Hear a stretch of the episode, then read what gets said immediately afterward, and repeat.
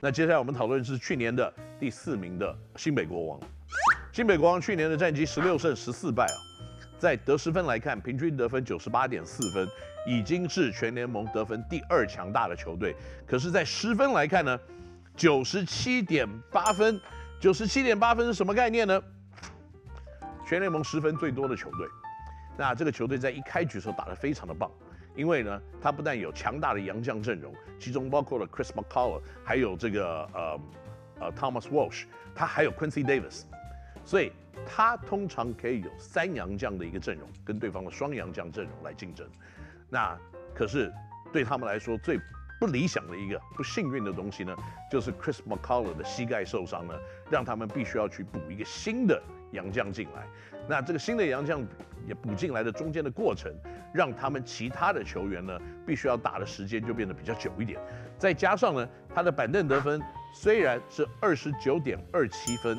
是在所有的板凳里面呢，是排到第三名的位置，但是他的人手并没有非常的足够。我所谓的人手不是非常足够的话呢，这个代表说你的板凳深度不够。你如果一个人受伤了，或一个人感冒了，或得了 COVID，在去年大家都有这个现象，那他该怎么办？国王队最后九场比赛一胜八败收尾。他如果最后不是一胜八败的话，正好相反对照的就是板凳深度可使用之兵比较雄厚的工程师队，他在后面的战绩就比较好。可是当我可以使用的人手比较短缩的时候，我的主力的选手我可以得分的选手上场时间就必须要拉长，越打到后半段，那些人越疲劳，他的效果就是越低。那所以呢，国王队在今年必须要改变的呢，就是必须要把他的可用之兵在板凳上拉长。所以他找来了几个球员呢，其中包括了。从台银过来的苏世轩，还有从富邦勇士过来林书伟，还有领航员过来林金榜，呃，经过选秀找来了李李威霆，还有自由球员签了高承恩，他也必须要放掉张文平跟洪凯杰，所以呢，在他的板凳深度有提升吗？我们看看他几个位置啊，李凯燕跟这个高承恩、林书伟，呃，必须要打到控球的位置，那然后呢，在二三号来看呢？他有简佑哲、林立人、李威霆、杨敬敏、陈俊南跟林金榜啊，林金榜他找进来了。我认为是一个有经验的球员，不过林金榜大概有一个球季没有打，后半段才开始回来，他的体能可以很快的恢复？我认为有一个暑假的补助，我相信林金榜应该可以回到一定的抗衡上面的一个水准。那在四号球员呢，他有杨新志、李盈峰，还有苏世轩。那在五号球员内欧马一个人。所以这个也是一个几乎没有本土禁区的一支球队，所以在杨绛的阵容里面，他必须要去补强他的四五号的位置。他的四五号不但没有身高，也没有真正的在联盟里面跟对方抗衡的本钱。所以在四五号的补强，在杨绛上面，国王队必然必须要去增加。那在今年呢，他的战力有提升吗？我认为以我来看的话，哦，他四四五号有 Quincy Davis 啊，抱歉。Quincy 很有用，而且可以主宰比赛。那他今年有更多的帮助吗？我相信林书伟在后场呢，可以给李盈峰非常多喘息的机会。因为去年打到最后，啊，不是李盈峰，是李凯燕啊。那因为呢，李凯燕打到最后的时候，他个人得到了这个有感冒的症状，所以他的整体的战力是完全往下滑。再加上前半段的时间呢，几乎场场四十分钟。我认为这个是非常吃力的一个上场。那林书伟的加入，我相信会帮助他非常的多的。那接下来呢是领航员，我们来讨论。领航员人数非常的多。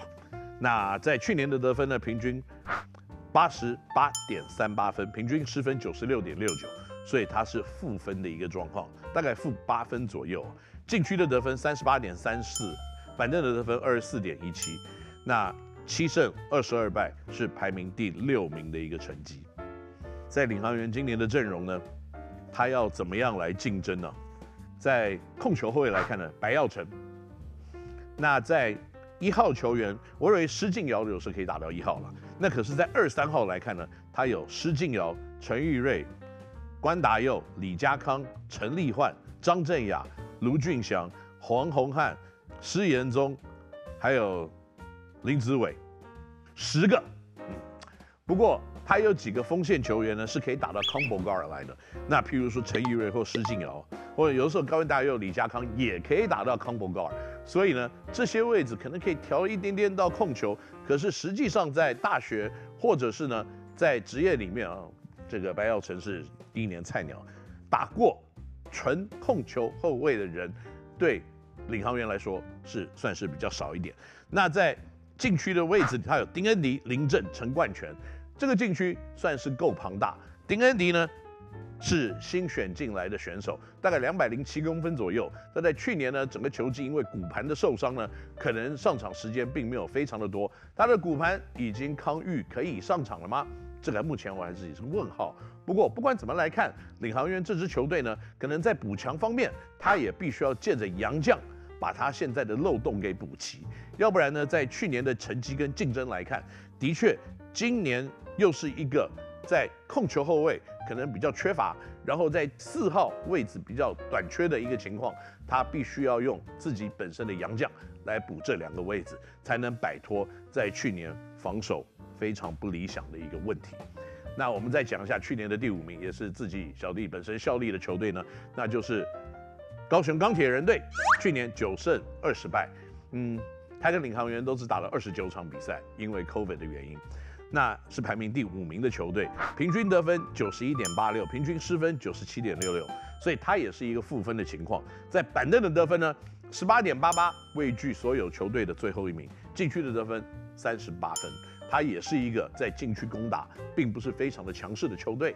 那另外在板凳的得分呢，更是有点虚弱的一支球队，因为在去年呢，不管是陈佑伟，后来周一翔回来，还有呢吕正如，或者是呢这个几个洋将。上场时间几乎都有超过三十六到四十分钟左右的平均，那在这样子平均的上场时间看起来呢，的确先发阵容会是非常的劳累的。所以对于钢铁人来看，急需要补强的人是可以从板凳上来，可以帮他们得分，可以给他们上场的时间来防守。那之所以钢铁人去年他的防守在失分九十七点六六分如此之弱呢？最大的原因，我个人认为也是因为呢，主将上场时间过长，导致主将攻击已经是自顾不暇了，还要花时间来防守吗？我认为防守的方式以及防守的强度跟企图心就相对的并没有这么的强大。怎么样去对症下药呢？给他更多板凳可以打的选手。那他今年在板凳补强了谁呢？去年。其实就可以在球队的张博威，今年终于可以上来打，在禁区里面呢，找来了这个林志伟。林志伟是一个两百公分的中锋，去年在效力日本的 B League 担任亚洲外援了，所以在选秀会里面呢，找来了张杰伟。那去年呢，其实在后半段已经上场时间开始比较多一点的王律翔。那在先发里面的二号呢，我刚刚讲到的是一号，就是陈佑伟、张杰伟还有王律翔。二号里面呢，有周怡翔。然后张博伟打他的替补，然后呢，另外一个替补的二号呢，可能就是从松山毕业，然后呢，后来去了台中太阳的邱伯章，他也是一个左手防守为主的球员了。那另外还有杨浩之，三号呢有吕正如、林柏豪，从九泰科技来的。那另外还有卢泽义跟郑德维。我看这样子的一个先发板凳，至少替补的 deep 已经算是至少一个人以上的。可以上来替补的选手了。那在三号、四号位置呢，有蓝少辅跟林君豪。那在五号位置是王柏智以及林志伟。那像这样子的一个阵容，看起来跟去年比较起来，他的板凳深度是比较足够一点了。那当然呢，对整体的钢铁人来看，我认为四号的位置的球员呢，经验是比较缺乏的。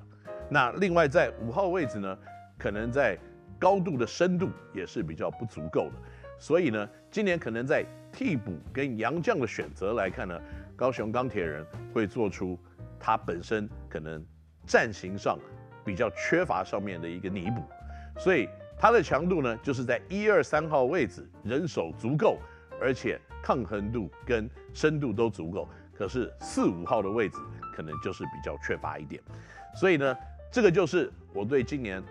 P.League 六支球队呢，在开季之前的一个评估跟人员的一个介绍。那所以呢，在这样子的一个完整的阵容来看，各位认为今年的一名到六名会是谁呢？我个人认为，要达到一个确定成绩的排名来看的话，不管是能力、战力、运气，都占很大的一个关键。所以我在这个地方先不做排名，因为下个礼拜呢，我还会跟各位介绍一下各队的洋将到底有谁。那我认为这个会是占大部分球队大概百分之五十左右的得分战力，跟百分之五十左右的篮板战力。所以下个礼拜洋将的介绍应该是非常重要的。好了，这个介绍完六支球队的战力以后呢，我们的时间也差不多了，所以我很快的回复一下几位观众对我们的节目的一些提问。那第一个提问呢，我觉得这个深度还蛮足够的。这些人是谁啊？他说呢，请问 Kenny 哥，今年世界杯、亚洲杯、中华男篮，明显在四号位置上没有培养出稳定的投射能力，拉开空间，就算有能力，也是身高比较矮的一九一的黄宏汉。这样子临近的韩国、日本、大陆相差甚远，有没有什么办法解决？嗯，其实四号位置啊，这个高度不够，已经不是一天两天的事情。你刚刚讲黄宏汉，基本上应该是黄，对，黄宏汉其实他也不能算射手，那他要上去打四号位置，我觉得也算是过小一点。所以我个人有几个 solution，我个人认为就是说，我们可能要培养一些比较高的、比较有活动力的五号球员，让他转去打四号。因为现在归顺球员都是五号，所以如何把一些两百公分的球员，让他们更有活动力，在三分投射更有能力，来培养，变成我们现在急需要做的一件事。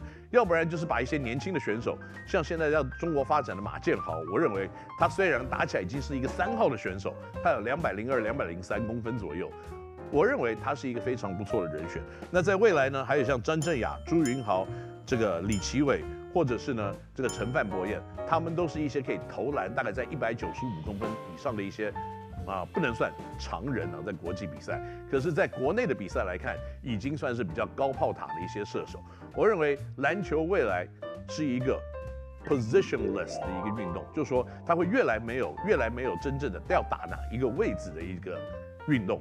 你看啊，在 NBA 已经慢慢没有中锋了，那控球会越来越得分越多，所以它已经不是专控球了。所以在每一个位置的互相的差别会越来越模糊的情况之下呢，我个人认为四号位置你的定义在未来也会做比较明显的一个改变。好了，谢谢这个陈冠军这个这位球迷对我们的提问，那这个提问还算是蛮有深度的。不过呢，今天我们的节目呢，因为我刚刚讲太多了，已经有点过时了。所以，这个也希望各位观众朋友们呢，在下一个礼拜呢，可以继续在晚上的八点，礼拜四的晚上八点呢，收看我们 Kenny 闹星球的节目。下个礼拜我们要介绍各队的洋将以及球迷的一些提问的问题。我们下个礼拜再见，拜拜。